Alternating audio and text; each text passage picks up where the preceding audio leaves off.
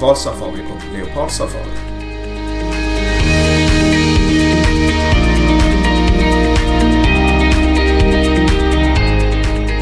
Nu är det alltså dags för avsnitt två av Resdamm. Eh, Vi har fått väldigt mycket reaktioner sedan eh, första avsnittet.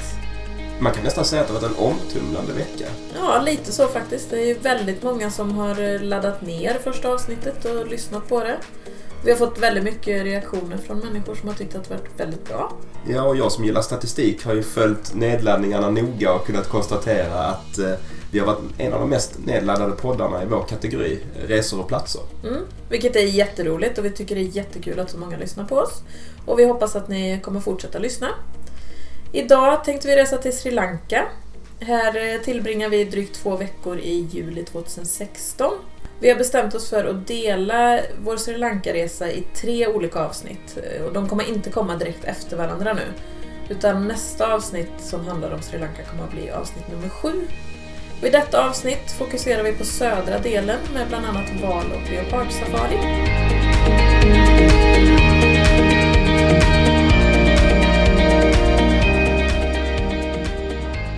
Ja, då är det dags att bege sig till Asien, Matilda.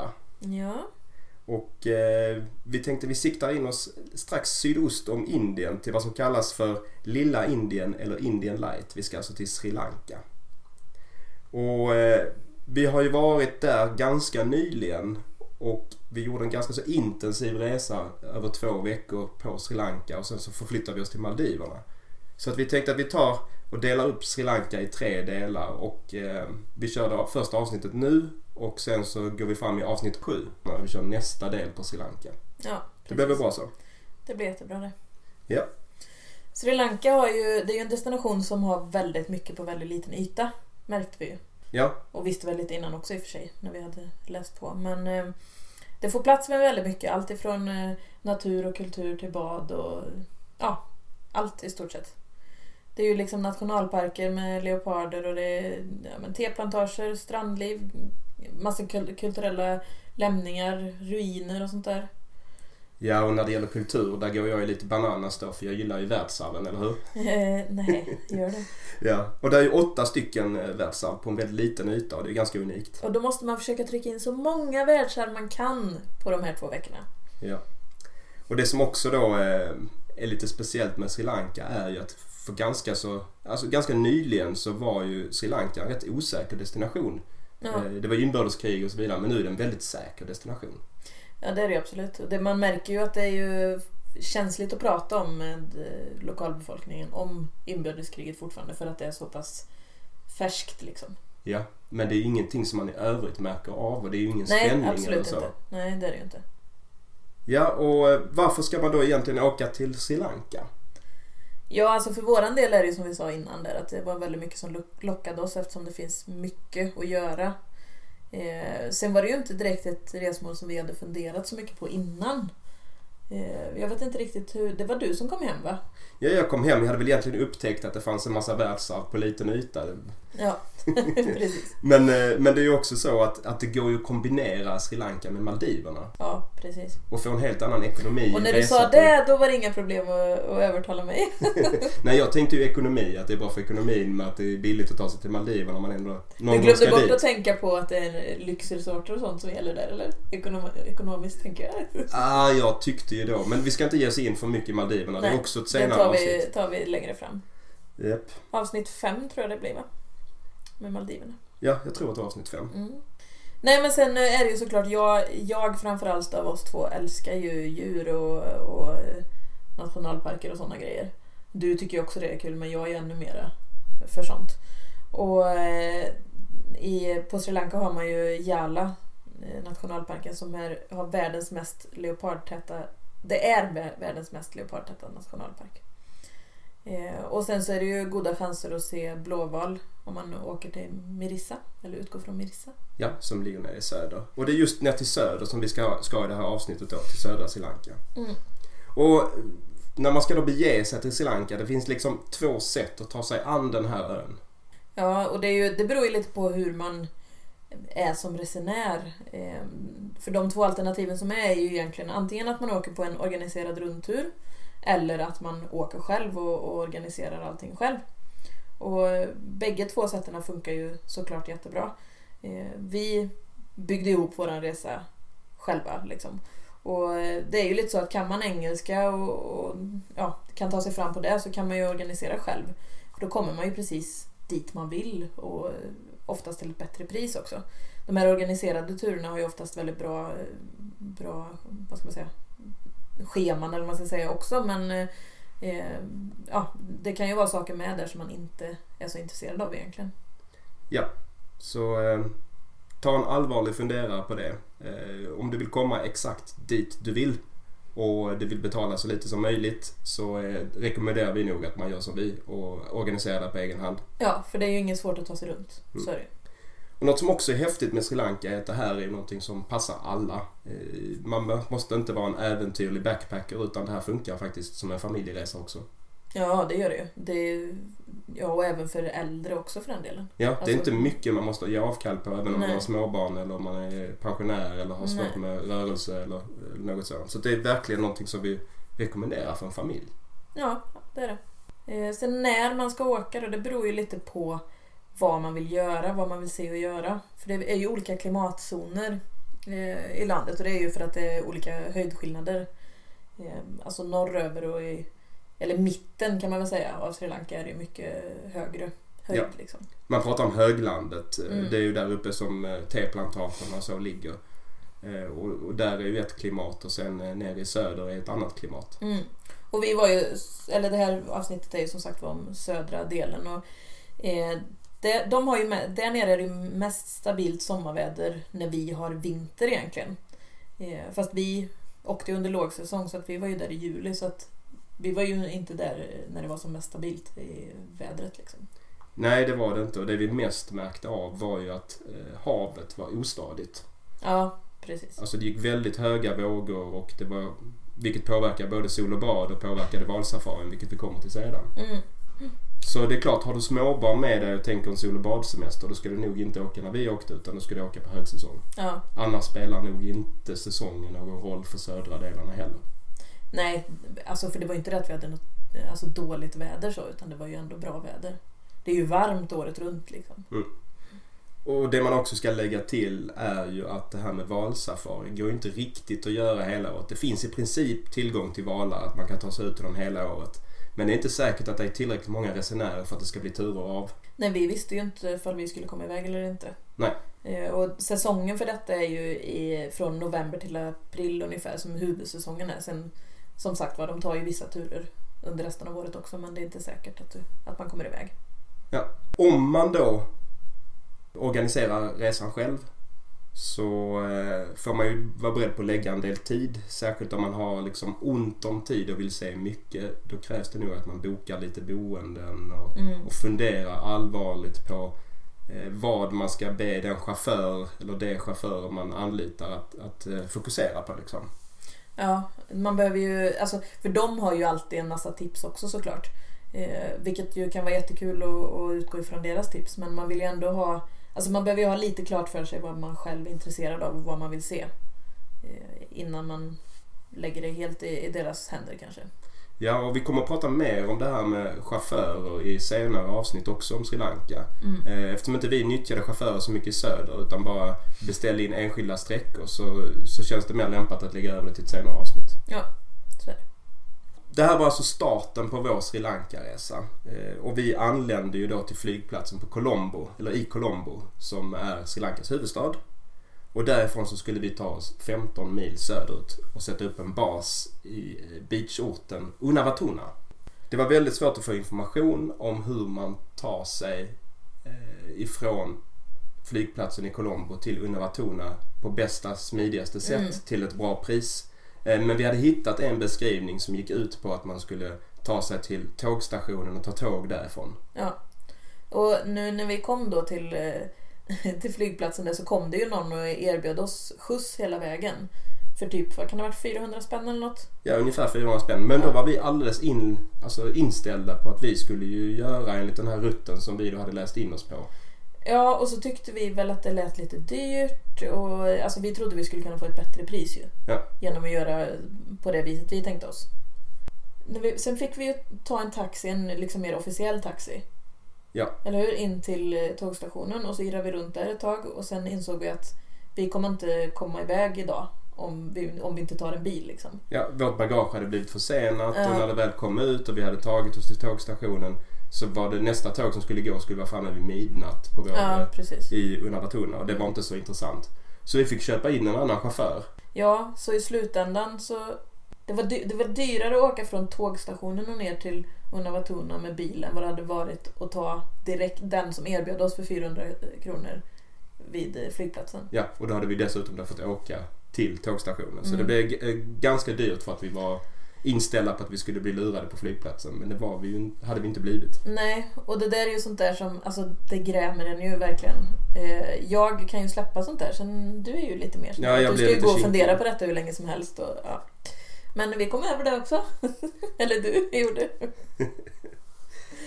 Ja, men då vi satte upp eh, ett basläger kan man väl säga. Eller en första baspunkt i Unavatuna. Ja, Som är som vi utgick ifrån liksom. ja, och Unavatuna är väl den mest kända strandorten tror jag på Sri Lanka. Ja, du har ju även, eh, vad sjutton heter den då? Ngombo eller något sånt där heter den som ligger utanför Colombo. Ja, där, det, Eh, men den är ju lite mer så att många, många tar när de eh, är på väg därifrån eller på, precis har kommit liksom. Eftersom det ligger i närheten av, av flygplatsen. de allra bästa stränderna på Sri Lanka de finns ju på östra sidan men de är lite mer svårtillgängliga. Mm. Nej men så då, nu hamnar vi ju nere i sydväst då, i Unavatuna. Eh, och eftersom det var lågsäsong när vi var där så, så märkte vi verkligen av det här med eh, att havet liksom var, vad säger man, vilt. Det var extremt höga vågor och det var ju så vi knappt vågade, vågade bada faktiskt. Alltså vi gick i en och en för att vi ville hålla koll på grejerna vid solstolen men den som var där uppe fick ju hålla koll på den andra hela tiden. För det var mycket strömmar och det var mycket vågor. Å andra sidan fanns det ju fördelar också med att det var lågsäsong. Det var otroligt lite folk. Vi hade nästan stranden för oss själva. Ja, det var nästan bara vi. Ja, och dessutom så fick vi ju solstolar och, och parasoll gratis då för att man ville dra in någon form av business på de få turisterna Mm. där var. Och så då hoppades man att vi skulle shoppa i deras små eh, kiosker. Ja, det blev ju att man tog något att dricka och vi åt ju någon lunch och sådär där också. Så att de gjorde väl en rätt bra Ja, deal där. eh, och strandsäljarna var ju... De, I go and I come! ja, de sa I gonna come hela tiden. Mm. Eh, De jobbade ju på fast det bara var vi i stort sett som låg där. Men de var liksom inte sådär himla på utan det var ganska lagom. Alltså jag förstår inte riktigt vad de gjorde hela dagarna. För det kändes som att vi var de enda som låg på stranden. Och så kom de till oss och ville sälja och vi sa nej. Och då sa de I go and I come. Så försvann de ett tag. Och sen kom de tillbaka. De, det fanns ju inga andra att gå till. Nej, det var väl lite så. Ja. Det enda i stort sett vi köpte av strandsäljare var väl eh, massage. Mm. Jag fick en massage där. Det var rätt gött faktiskt. Det var ju, jag kommer inte ihåg vad den kostade nu men det var prisvärt i alla fall. Ja, det var det absolut. Vi måste ju nämna vårt boende. Det var ju väldigt speciellt. Ja, det var det. Det var ett boende som jag hade hittat via Airbnb. Eh, De kallar sig för White House. Och där betalar vi 86 kronor per natt. För bägge två alltså, inklusive frukost. Eh, Och det var ju då ett hemma hos-boende. Alltså de, vi bodde inte inne i huset, vi hade ju en egen ingång till vårt rum. Hade vi ju. Men det var ju precis i, ja, ska man säga, bakom deras hus. Eh, Och de hade ju, vad hade de? Tre hundar, 18 katter och en ko va? Ja, det var en ko där ute i trädgården. Ja. Och eh, ja, jag skulle ut och fotografera den här eh, kon och då höll jag på att bli översprungen av en gigantisk varan. Ja just det, den en varan i dinosauriestorlek liksom. Och det var ju massa apor som satt där ute och skrek också på dagarna. Ja, det var verkligen fullt av djur. Men anledningen till att vi i första hand tog det här boendet var ju egentligen inte att det var ett bra pris eller att det var hemma hos boende utan det var ju att det var en rekommenderad matlagningskurs på plats där. Mm, det var det. Och, och det var ju hon som... eh, Alltså, det var ju ett, ett syskonpar som hade det här stället. Ja. Och brodern var ju egentligen han som hade boendet då. Och så systern hade ju matlagningskurserna. Shamila hette hon va? Mm. Och Shamilas matlagningskurs är ju verkligen någonting som vi vill rekommendera om man är i Mm. Unavatuna. Riktigt häftigt. Och finessen med den är ju att det är vegetarisk matlagning och vill man så kan man även få den till att vara vegansk. Mm. Så det är ju någonting som ska kunna passa alla. Och det är ju verkligen en upplevelse att vara med på den här för det är ju alltså extremt spartanskt kök. Det har ju liksom inga väggar, det är ju bara, det är bara ett tak typ i stort sett. Och så hade det två små gasplattor i stort sett. Det var väl det som var liksom. Ja, och hade hälsovårdsmyndigheten kommit och knackat på så vet jag liksom inte hur det hade gått egentligen. Det var liksom katter precis överallt och bakom, alltså kommer du ihåg det? Bakom ett skynke där ligger det ju en, en Ja, psykiskt hunden. sjuk hund. Just det. Just det, de som hon hade tagit sig an ja.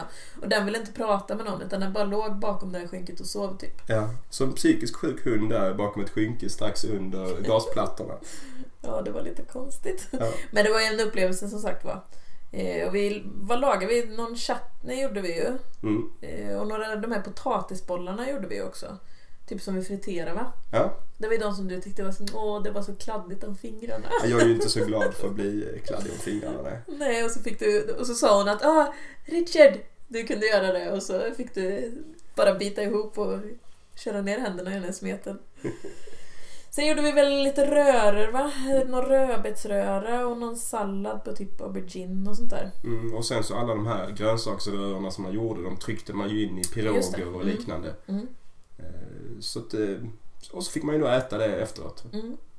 Och så var det ju massa curry, såna här curryblandningar liksom som användes hela tiden. Och vi fick ju med oss någon påse hem som vi har använt rätt mycket utav faktiskt. Ja, stark som tusan men eh, riktigt god. Oh, kommer du ihåg de här goda chipsen? Pappardam! Ja, pappardam! Pappardam chips- chipsen. Kan du beskriva dem?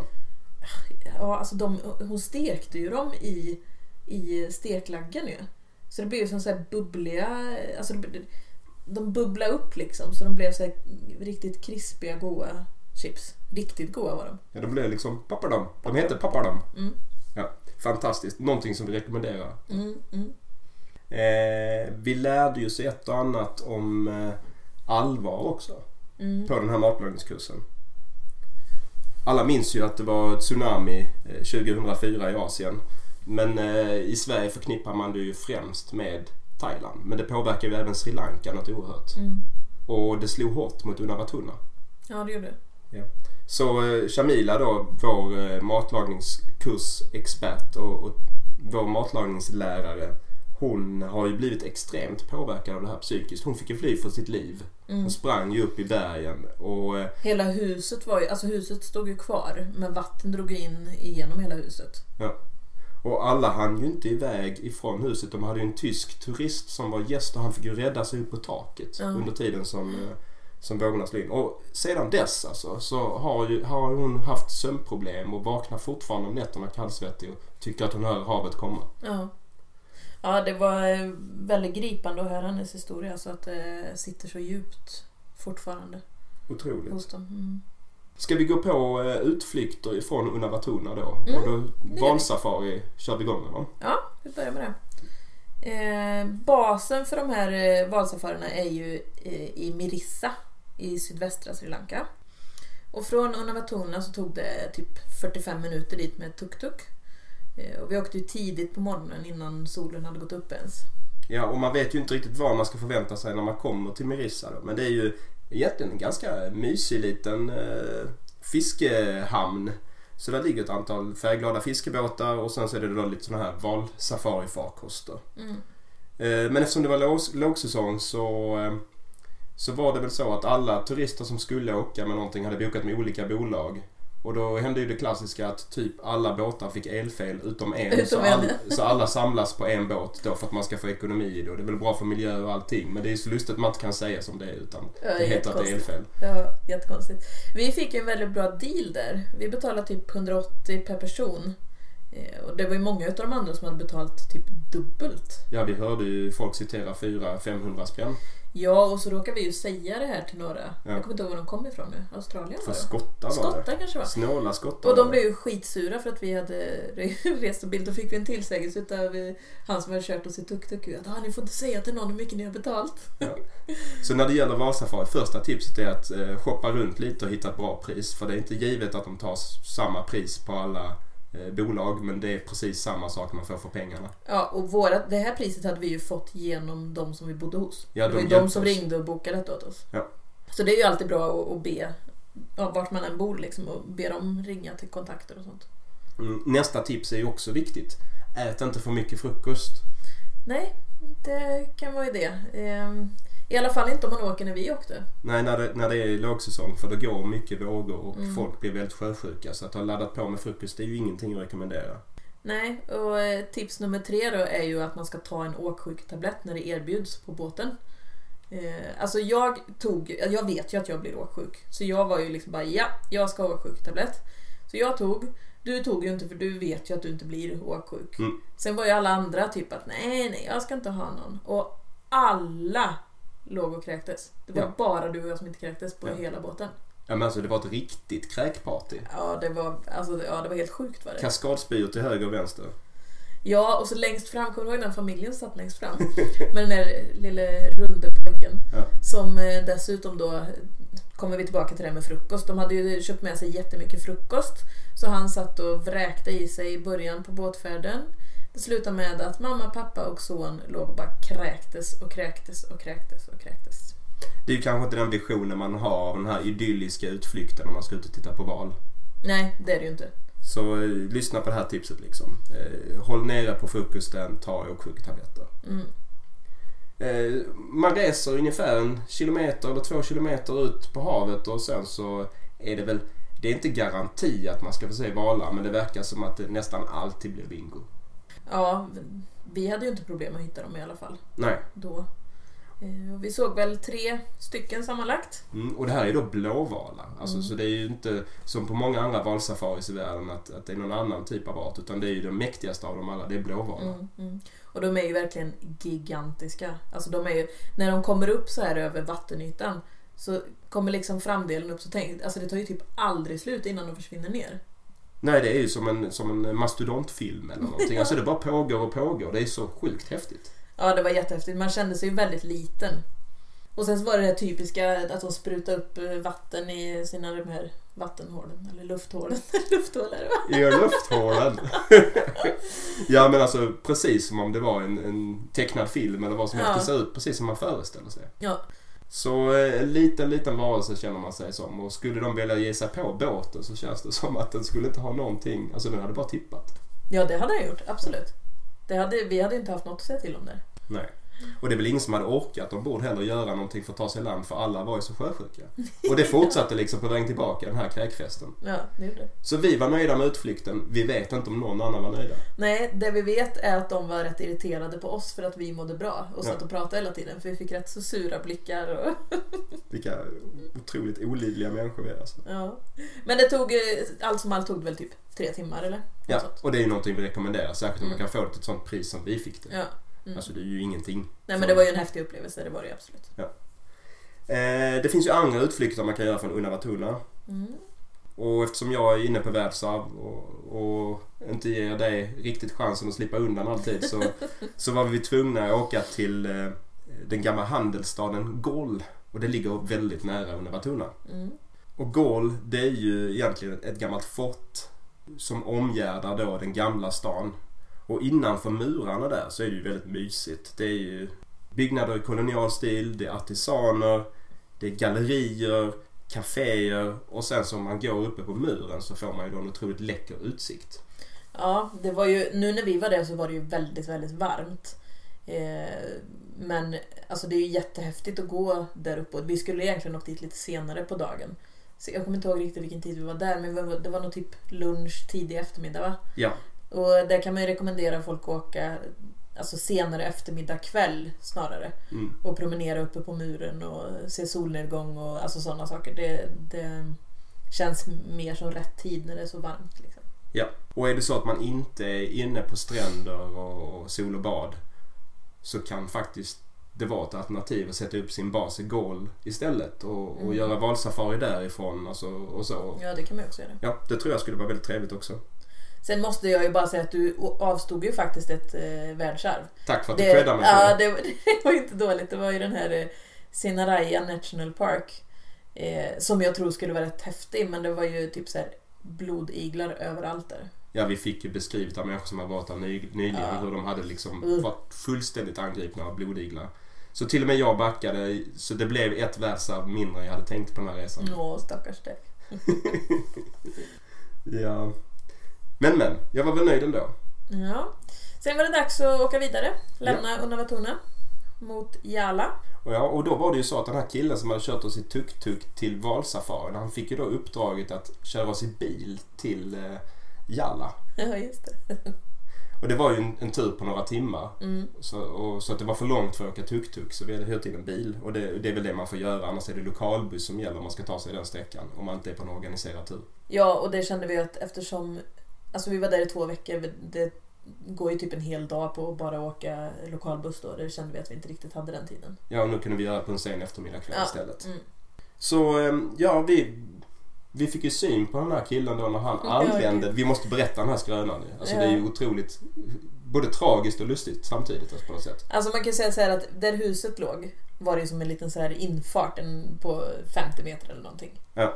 Och så kom vi där och gick och då kom ju han Vi var på väg tillbaka va? Ja, vi hade varit i Gol. Ja, så vi var på väg tillbaka och då kommer han och glider upp där med ganska så fin bil. Liksom. Det var inget så jättespeciellt men för att vara där var det en ganska fin bil. Och vevade ner rutan och såg så här riktigt cool ut och stolt i sina solbriller och lite musik på. Och här, det här var hans stora tur. Vi hade ju dricksat honom lite efter tuk-tuk-färden. Så han kände att här tjänar jag pengar och det här Mm. kommer att bli så bra. Ja, Liksom. han var jättenöjd. Ja. Verkligen. Så vi stack upp, duschade, packade och kom ner en halvtimme senare för att ge oss av. Och då var han inte kvar. Vad hade hänt? Då hade ju polisen ringt och talat om att hans unga fru hade blivit arresterad för att hon hade bråkat med sin svärmor. Så då fick han åka till, till polisen eller till häktet och, och hämta ut henne. Ja, det är det vi säger. Alltså, det är lätt att resa i Sri Lanka men det händer ju ändå konstiga saker. Det här är ju ändå ett, ett u-land på så vis. Liksom, att märkliga saker händer. Ja. Så jag vet inte hur ofta som polisen kommer och hämtar eh, någon av våra bekantas fruar men det är inte särskilt ofta. Liksom. Nej, det tror jag inte. Nej, så att är, man kommer ju nära lokalbefolkningen också på det viset. Liksom. Ja, när man bor så här hemma Ja. hos och arrangerar på det sättet. Det blir ju, det blir ju en extra resa i resan. Ja. Nej, men så det blev det i alla fall att de fick ju, de som vi bodde hos ringde in någon, någon annan som kunde köra oss. Mm. Fast det är samma bil. Eh, Och vi sov ju större delen av den resan men vi hade beställt ett stopp, eh, ett bensträckarstopp i en by som heter Dikvela.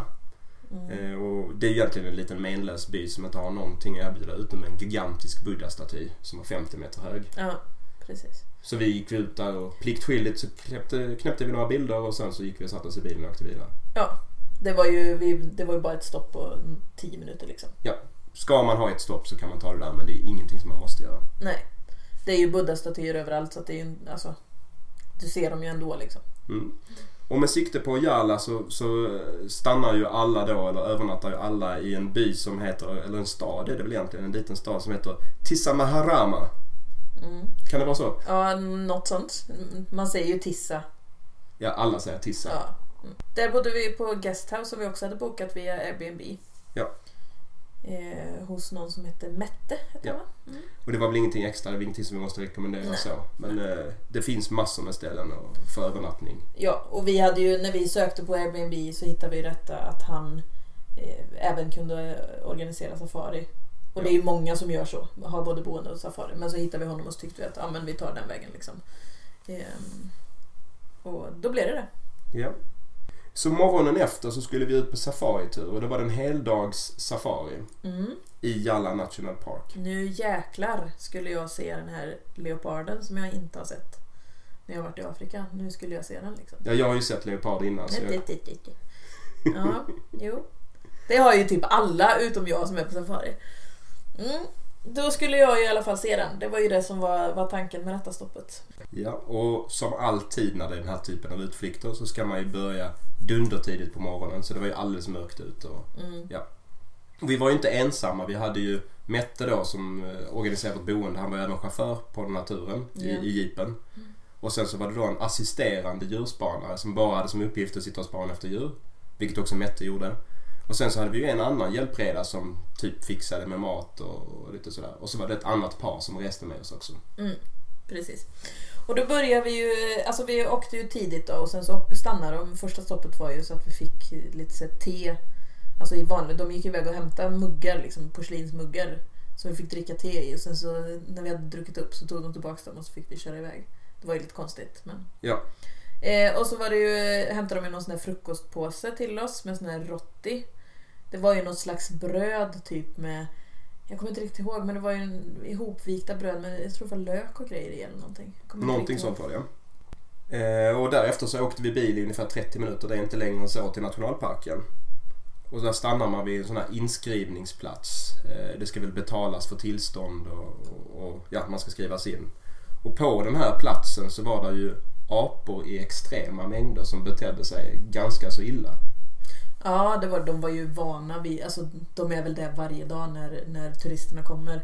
Så att de var ju, de hoppade ju på bilarna och Till och med in i bilarna in och i bilarna. tutade. Ja, tutade gjorde de ju, just det. Och ja, men deras syfte är väl att försöka ta mat och grejer ifrån turisterna antar jag. Men det är klart, har man, är man inte van och inte har sett apor förut så är det rätt häftigt. Det märkte man, en del var ju väldigt så, tyckte det var häftigt liksom. Vi var väl inte så jätteimponerade.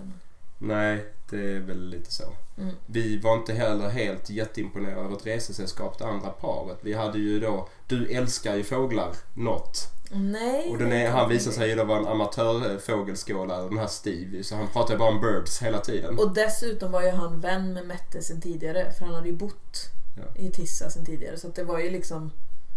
Ja, det, det, det blev ju lite att Mette stannade lite extra så på massa fåglar och skit. Ja, du fick se mer fåglar än du önskade. Ja, det fick jag. Vi körde in i nat- nationalparken då och eh, det som möter en i den här parken då det är liksom ett grönt och frodigt eh, gräslandskap. Och sen här och där lite ensamma buskar och lite sjöar. Och så kommer man in i en och annan liten tätbevuxen skog. Mm. Dessutom då så är det liksom lite häftiga klippor som ligger som silhuetter som nästan ger en feeling av Lejonkungen och Afrika eller någonting i den stilen. Det är ganska Ja, häftigt. lite så faktiskt. Sen var, det var ju ganska tidigt som vi faktiskt såg leopardspår. Ja. Det, och då fick man ju upp förho- förhoppningen. Ja, för det är ju lite så att alltså, de är ju inte ute mitt på dagen utan det är ju nu tidigt på morgonen eller sen kväll som de är ute. Det, det gäller ju alla djur. Eh, så då tänkte man ju att oh, nu kanske vi får se dem. Eh, så då fick man ju upp pulsen lite och tänkte att Ja, och det kändes som vi var då, var de i hälarna eller någon leopard i hälarna. Det ska ju finnas, alltså det är världens mest leopardtäta nationalpark. Det ska Mm. finnas bara i det block, nummer vad det nu hette, mm, eh, finns det ju 40 leoparder vilket är ganska mycket för det är ingen jättestor yta. nej precis. Så vi hade förhoppningar och sen gick djungeltrumman. Man såg hur eh, en massa andra jeepar började röra sig i hast Mm. iväg för att titta på någonting och vi följde efter och vi trodde att nu jävlar blir det leopard. Och så var det en jäkla läppbjörn. Ja, läppbjörn, hur ser de ut egentligen? Ja, hur såg de ut? En halv meter höga Ja, typ. går och lunkar lite som om det vore en Nalle eller någonting. Och så ja, luktar så. de något luktar fruktansvärt. jätteilla. Det var ju kul att se den också såklart. Men Ja. jag trodde ju att det var en leopard. Ja. Så lite besviken blev man ju. Men lite läcker odör fick du i alla fall prova på då för den här läppbjörnen. Sen var det ju i övrigt så såg vi ju ja, elefanter, krokodiler, en massa apor som vanligt. Eh, sen var det ju väldigt fina rådjur. De såg ut som Disney-rådjur typ. Ja, verkligen. Superfina. Och så, så ja, du och Steve tittar ju Ja, på fåglar. massa fåglar. Sen eh, var det ju dags för lunch. Ja, det är ju så att eh, mitt på dagen är det så varmt så då är inte djuren ute någonstans ändå. Nej. Så att då är det lika bra att göra någonting annat. Mm. Vi tog lunchpaus och sen så badade vi i en sjö. Och vi hade sett så mycket krokodiler så man var ju... Ja, det var lite läskigt faktiskt. Ja, jag var ju bara rädd för krokodiler. Jag vågade ju knappt eh, gå i. Nej, och det alltså...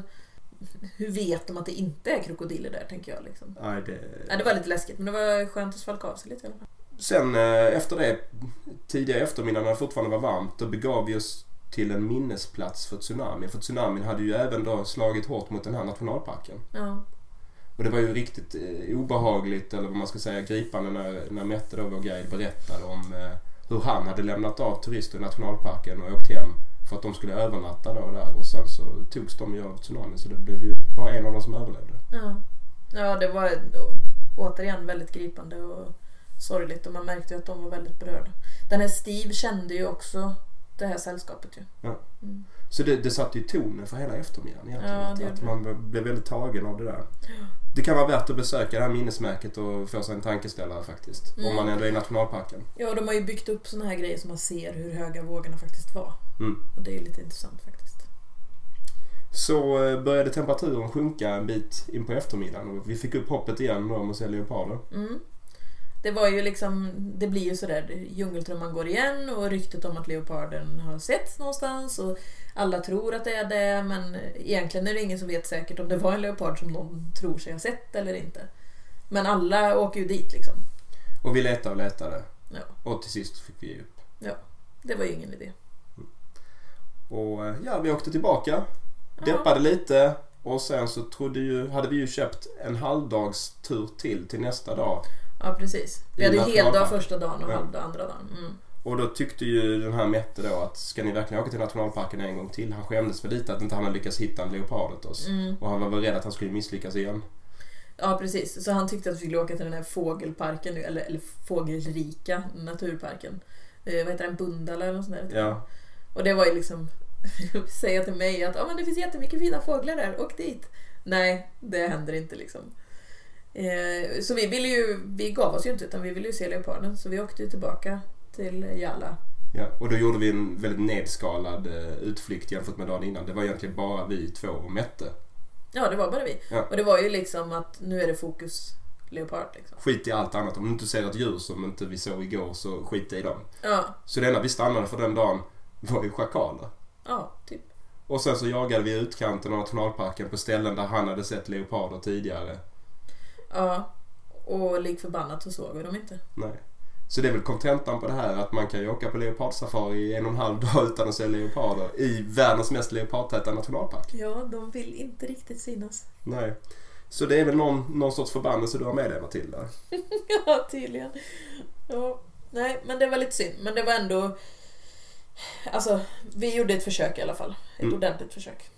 Och det var ju det var en fin nationalpark men det matchar ju inte de afrikanska nationalparkerna. Det är väl Absolut din, din dom som har sett mycket av, Ja, av safari i Afrika. Därmed var vi ju färdiga med eh, Tissa och Jalla så att på eftermiddagen så tog vi ju en transport vidare. Men det hör ju till en annan historia som kommer då i avsnitt 7. Ja, precis. Då återkommer vi ju till Sri Lanka. Mm. Om vi då ska summera lite runt den här resan så kan vi börja med prisbilden. Mm. Och vi betalade ju, vi tog ju köpte en sån här open jaw eh, biljett heter det väl? Ja, När man det heter det. flyger till en destination och sen flyger man hem från en annan destination. Mm. Eh, Så vi flög från Köpenhamn till Colombo och från Mal på Maldiverna hem till Köpenhamn. Och för det betalade vi 10 000 per skalle exakt. Ja, Och är man kanske lite mindre precis med exakt vilket datum man ska åka, om man åker lågsäsong, kan man nog hitta det här för 1-2 tusen per person billigare ungefär. Själva flygningen. ja det kan man nog. Och sen så bodde vi ju eh, extremt billigt eh, via Airbnb nästan hela tiden. Ja, så billigt som vi bodde på den här resan har vi nog typ aldrig gjort. Nej, Faktiskt. det var ju Så det var otroligt väldigt billigt. väldigt billigt. Mm. Och utöver det så har man ju bara lite utgifter för eh, en del utflykter och lite mat och, och sådär. Så att det kostar inte så mycket det här. Nej, det som kostar lite är väl i så fall transporten liksom. Men det är ju inte några mängder. Ja, dunkar man på och köper in en chaufför och, och skickar honom till höger och vänster. Det är klart att det, Ja. blir, att det drar iväg lite grann men chaufförerna är också ganska billiga. Mm. Så det, det priset ska ju då ställas, alltså vi vet inte vad vi kan ha betalat men under 20 000 per person lätt Ja, ja, det var det ju. totalt för Ja. Sri Lanka-delen om man räknar så. Eh, och det ska ju ställas mot vad resebolagen då tar betalt. Vi har tittat runt nu och Mm. tittat på motsvarande resor cirka två veckor på Jumbo Tours, solresor, Lotusresor. Och de ligger ju då på en 28 till 30 000 allihop för ungefär samma program. Ja, det är de. Och visst, då har du ju... Ja, oftast har du väl kanske någon svensk guide med och sådär om du är dålig på engelska och så, men för oss så spelar ju inte det någon roll utan då åker man ju hellre själv liksom. Det är ju nästan ingen av destinationerna på Sri Lanka där har man glädje av en guide. Nej, faktiskt inte. Eh, ska man kombinera det här med någonting, det är ju en standardpunkt som vi har här på agendan, då är det i det här fallet givet att det är Maldiverna man ska kombinera med. Ja, absolut. Och så som vi la upp det var ju att vi tog i Maldiverna sist för att, att få lite sol och bad efter liksom. Ja, så först en massa kultur och natur Mm. och sen relax. Det är ju inte speciellt dyrt att flyga dit ifrån Colombo faktiskt. Så att, Nej, det är det inte. Jag tror att man betalar från Colombo till eh, Maldiverna någonstans eh, runt en tusenlapp per person. ja, Om man är ute i god tid och, och, och ser sig omkring efter priserna. Sen då, finns det något annat liknande att rekommendera? Ja, stränder hittar man ju var som helst i världen. Ja, det, det säger sig självt. Safari, givetvis Afrika. mm, Går man på valsafari specifikt, ja det blåvalsafari så måste man nog upp i Nordamerika i första hand. Alltså, mm, eh, tänk Kanada, Alaska, däromkring. Men då är ju prisbilden en helt annan än att man kan komma på de beloppen som är under 400 spänn och så som vi betalade 200 eller vad det var. mm. Eh, en populär destination för valsafari annars, inte blåval men valsafari i övrigt. Det är ju Hermanus i Sydafrika. Där du till och med kan se valarna från stranden. Det är ju rätt häftigt. Mm. Men eh, leoparder ska man väl kanske hitta i Afrika då, eller? Ja. Det går ju inte att hitta dem där i alla fall tydligen. Inte Sri Lanka. Nej. Ja, Rickard, skulle du åka dit igen? Till Sri Lanka som sådant kan jag tänka mig åka igen. Men nu är jag ju färdig med valsafari och leopardsafari. Mm. Utan då, ja, östra Sri Lanka eller norra Sri Lanka. Det, det var ju det vi inte hann utforska. Så det skulle jag tänka mig igen. Men det ligger inte högst upp på listan för då har jag varit här. Mm, precis. Ja, det är väl lite samma för mig för att eh, Alltså jag jämför ju detta safarit också med safari i Afrika som jag har varit på. Och det är klart att de i Af- Afrika ger ju så mycket mer. Eh, Det är mycket större djurliv och bredare djurliv liksom. Eh, Men skulle jag tillbaka så är det ju som du säger östra sidan och, och norra delen. till Mm. viss del. Men det finns så mycket annat som man vill se innan så att... Men vi får väl se, en dag kanske. Ja, vem vet. Vill man läsa mer om den här delen av vår Sri Lanka-resa så tittar man in på www.rickardalfredsson.se. Där finns ju en resa som heter Sri Lanka slash Maldiverna och så letar man sig fram till 9 juli och läser fram till 14 juli. Mm. Så kommer man att få höra ännu mer om det här som vi har pratat om nu. Ja. Om du ska sammanfatta med tre ord? Ja, jag tänker ju nästan ofrånkomligen på mat och då blir det ju curry. Ja, det måste man ju nästan ha med. Det är ju lilla Indien och det är ju curry. Ja. Sen är det väl... Alltså jag tänker ju på just valarna, att de är gigantiska liksom. Så gigantiskt är väl ett ganska stort... Det är väl Ett, ett, ett ganska stort ord, ett ganska bra ord. Och sen om vi ska säga någonting om leoparderna, vad skulle du vilja Ja, säga om typ det? svårfunna eller någonting sånt. Då har vi våra tre ord. Curry, gigantiska, svårfunna. Ja, det blir eh, sammanfattningen från denna resan. Ja. Ja men då är vi väl färdiga med det här. Ja.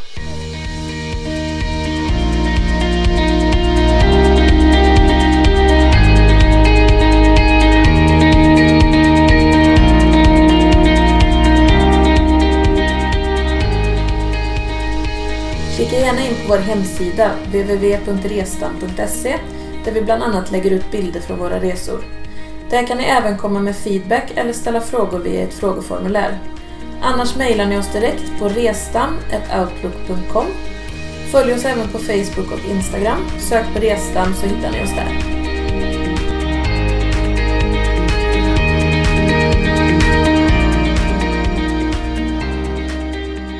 I nästa avsnitt så ska vi till Söderhavet, till en liten eh, nation som heter Kiribati. Där du älskling fick vara hedersgäst på ett bröllop. Ja, det är ett fantastiskt äventyr som ni absolut inte får missa. Nej, och så får ju du vara i centrum lite också. Det är väl härligt?